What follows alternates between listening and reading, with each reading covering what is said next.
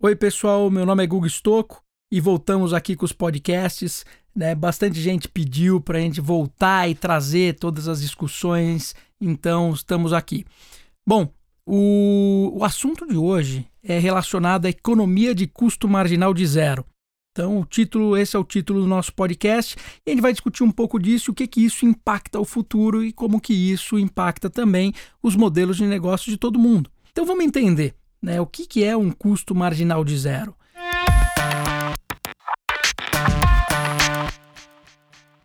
Bom, pessoal, economia de custo marginal de zero nada mais é do que você ter um custo fixo e muita gente usando aquele negócio. O que significa? O valor, né, para eu acessar aquele ativo é muito, muito baixo. Não importa se é uma busca, não importa se é um vídeo, não importa o que eu estou usando, mas ele tem um custo baixíssimo. Então vamos fazer um exemplo muito, muito simples, né? Então quando você vai no Google, você faz uma busca no Google. Quanto custou para você que fez essa busca no Google, essa busca? Praticamente zero, né? Você não tem custo nenhum. Uma vez que você já tem o teu computador, você já tem internet e usa para uma série de coisas, o custo para fazer essa busca foi zero. E quanto que custou para o Google fazer essa busca?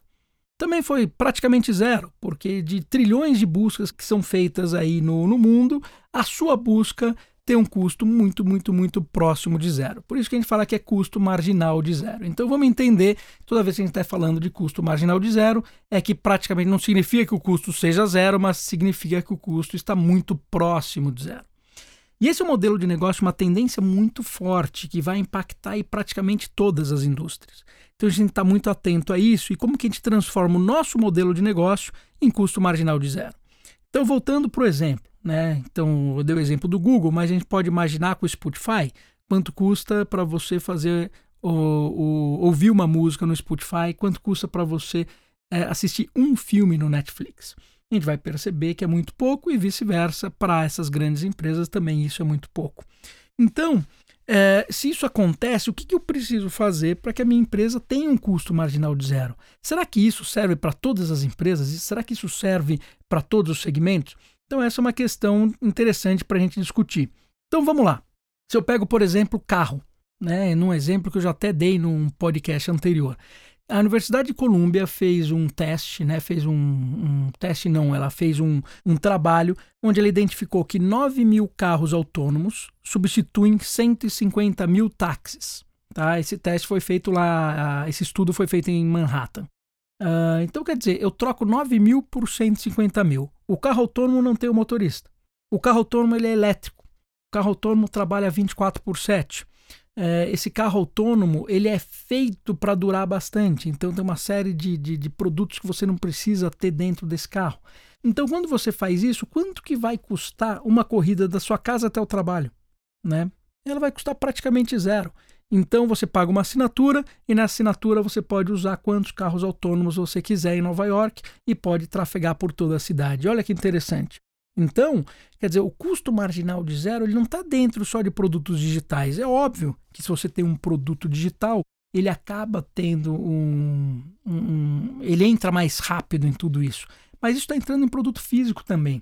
Esse exemplo do carro é muito interessante, porque pensa bem hoje. Quando você compra um carro, tira esse carro da concessionária, você já perdeu 20% do valor, né? Quer dizer, não faz sentido nenhum. Depois, quando você vai vender esse carro também, é uma complicação, ninguém quer pagar o preço que vale, né? É difícil ter muita fricção no meio do caminho. Fora os custos todos que você tem entre ter o carro, a gente está falando de seguro, a gente está falando, né, de gasolina, a gente está falando de uma série de coisas.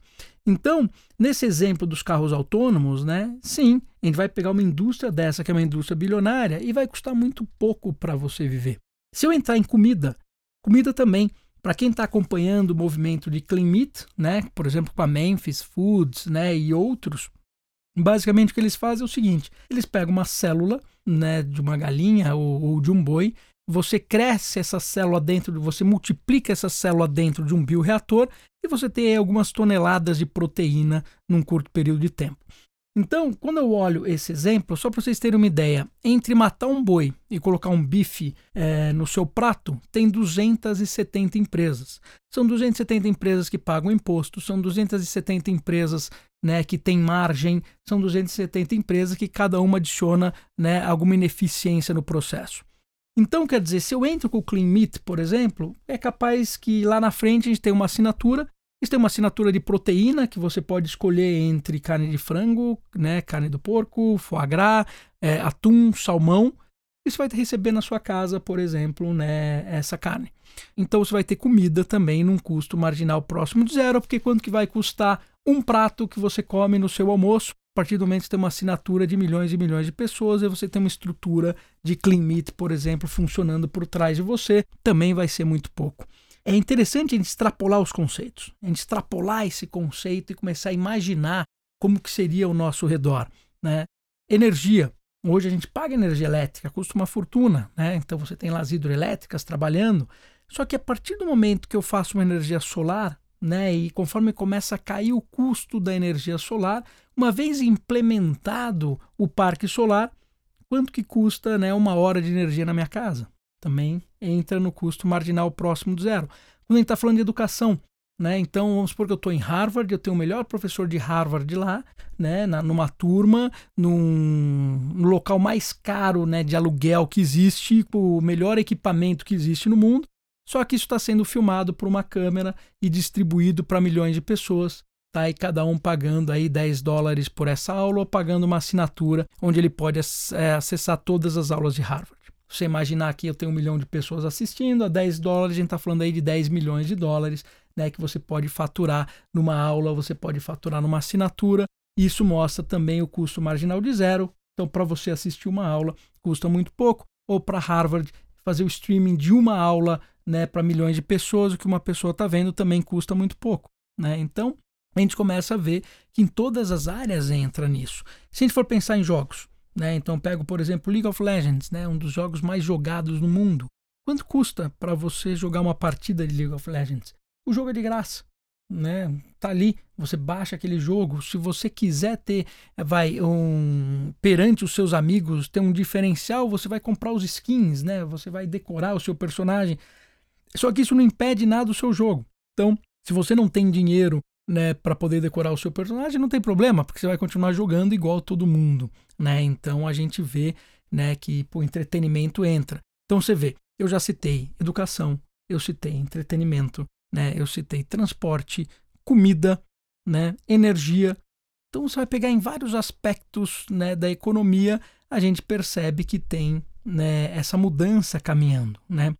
Então, na verdade, o que a gente tem que olhar? Toda vez que a gente entra na sociedade do conhecimento, na economia criativa, e a gente consegue ganhar escala com isso, né, a gente começa a entrar numa economia que é imaterial, né? E essa economia imaterial, ela é muito interessante, ela leva a tudo isso. Eu podia dizer também o seguinte, né, que a era do money come first, né? O que é isso? Puta, vamos trabalhar para ganhar dinheiro e depois a gente pensa em tudo isso. Espera aí. Será que eu vou precisar trabalhar tanto assim, né, se eu tenho uma economia de custo marginal de zero? Né? Então, quer dizer, a gente diz muito com inteligência artificial que, poxa, as pessoas vão perder emprego. É verdade, vai ter um período, né, que se você faz um trabalho repetitivo, né, esse teu trabalho pode ser substituível por uma máquina. Então, é um risco realmente que as pessoas correm.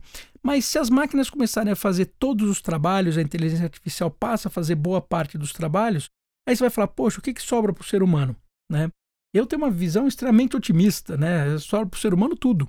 Né? Você vai poder fazer o que você quiser. Se você quer ser poeta, por que não?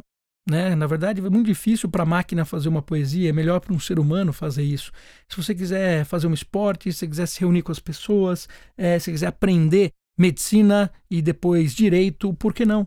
Né? Então, a gente vai entrar numa fase completamente diferente.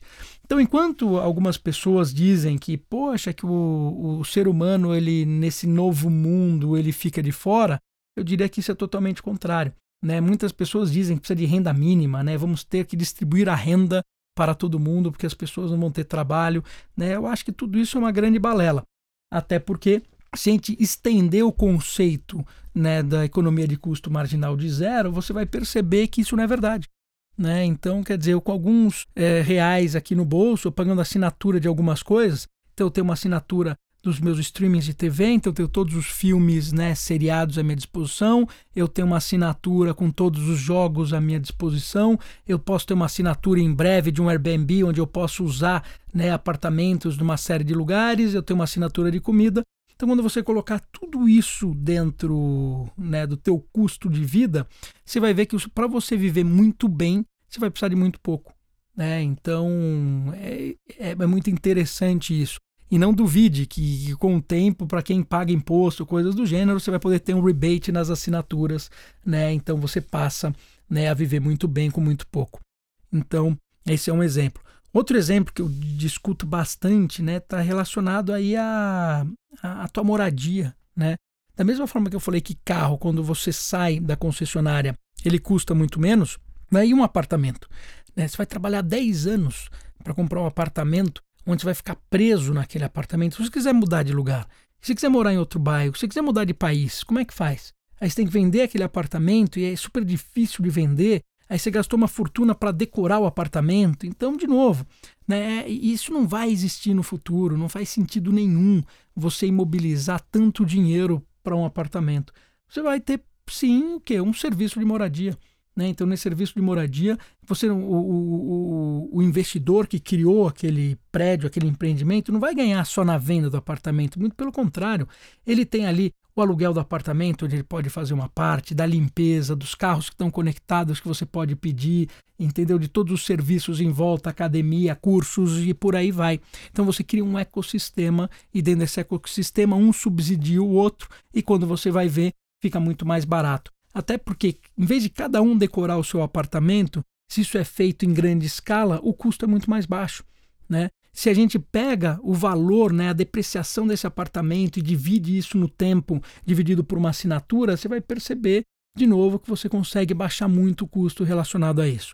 Então, vamos todos nos preparar aí para essa economia de custo marginal de zero e vamos pensar também como é que a gente transforma o nosso negócio nisso. Como é que a gente ganha escala suficiente e eficiência suficiente para conseguir, por exemplo, ter uma assinatura. Eu tive uma conversa com o Dirk Alborn, né, que é o CEO do Hyperloop. Né? Para quem não sabe, Hyperloop é aquele trem lá que o Elon Musk vem falando muito, onde você consegue andar a 1.800 por hora. Né? Então imagina que a gente vai de São Paulo ao Rio de Janeiro em 20 minutos. E na minha conversa com ele foi justamente isso, sem a gente falar nada de custo marginal de zero, ele estava dizendo, olha, eu tenho que criar um produto onde o custo da viagem seja zero para as pessoas. Né? E eu tenho que criar uma plataforma em volta disso, onde o dinheiro que eu ganho em volta dessa plataforma seja suficiente para pagar a corrida. Então, quer dizer, isso é subsidiado por uma série de empresas. É como se fosse uma App Store do trem, né, que vai caminhar. Então, imagina que você paga uma assinatura, mais o que tem nessa App Store, né, desse trem. Imagina, eu estou pagando lá 30, 40, 50 reais por mês e eu posso almoçar, né, no Rio de Janeiro todo dia. Né? Eu posso ir para o Rio de Janeiro para a praia, voltar para São Paulo e para o Rio de Janeiro de novo, porque 20 minutos, para quem mora em São Paulo, sabe que não é nada, né, para você se deslocar de um lado para o outro. Então, olha que interessante o mundo que está se formando ao nosso redor. Então, basicamente, isso era o que eu tinha para falar aí de custo marginal de zero e fica as ideias aí para todo mundo, para a gente discutir depois. Bom, pessoal, espero que todos vocês tenham gostado desse podcast e te vejo no futuro.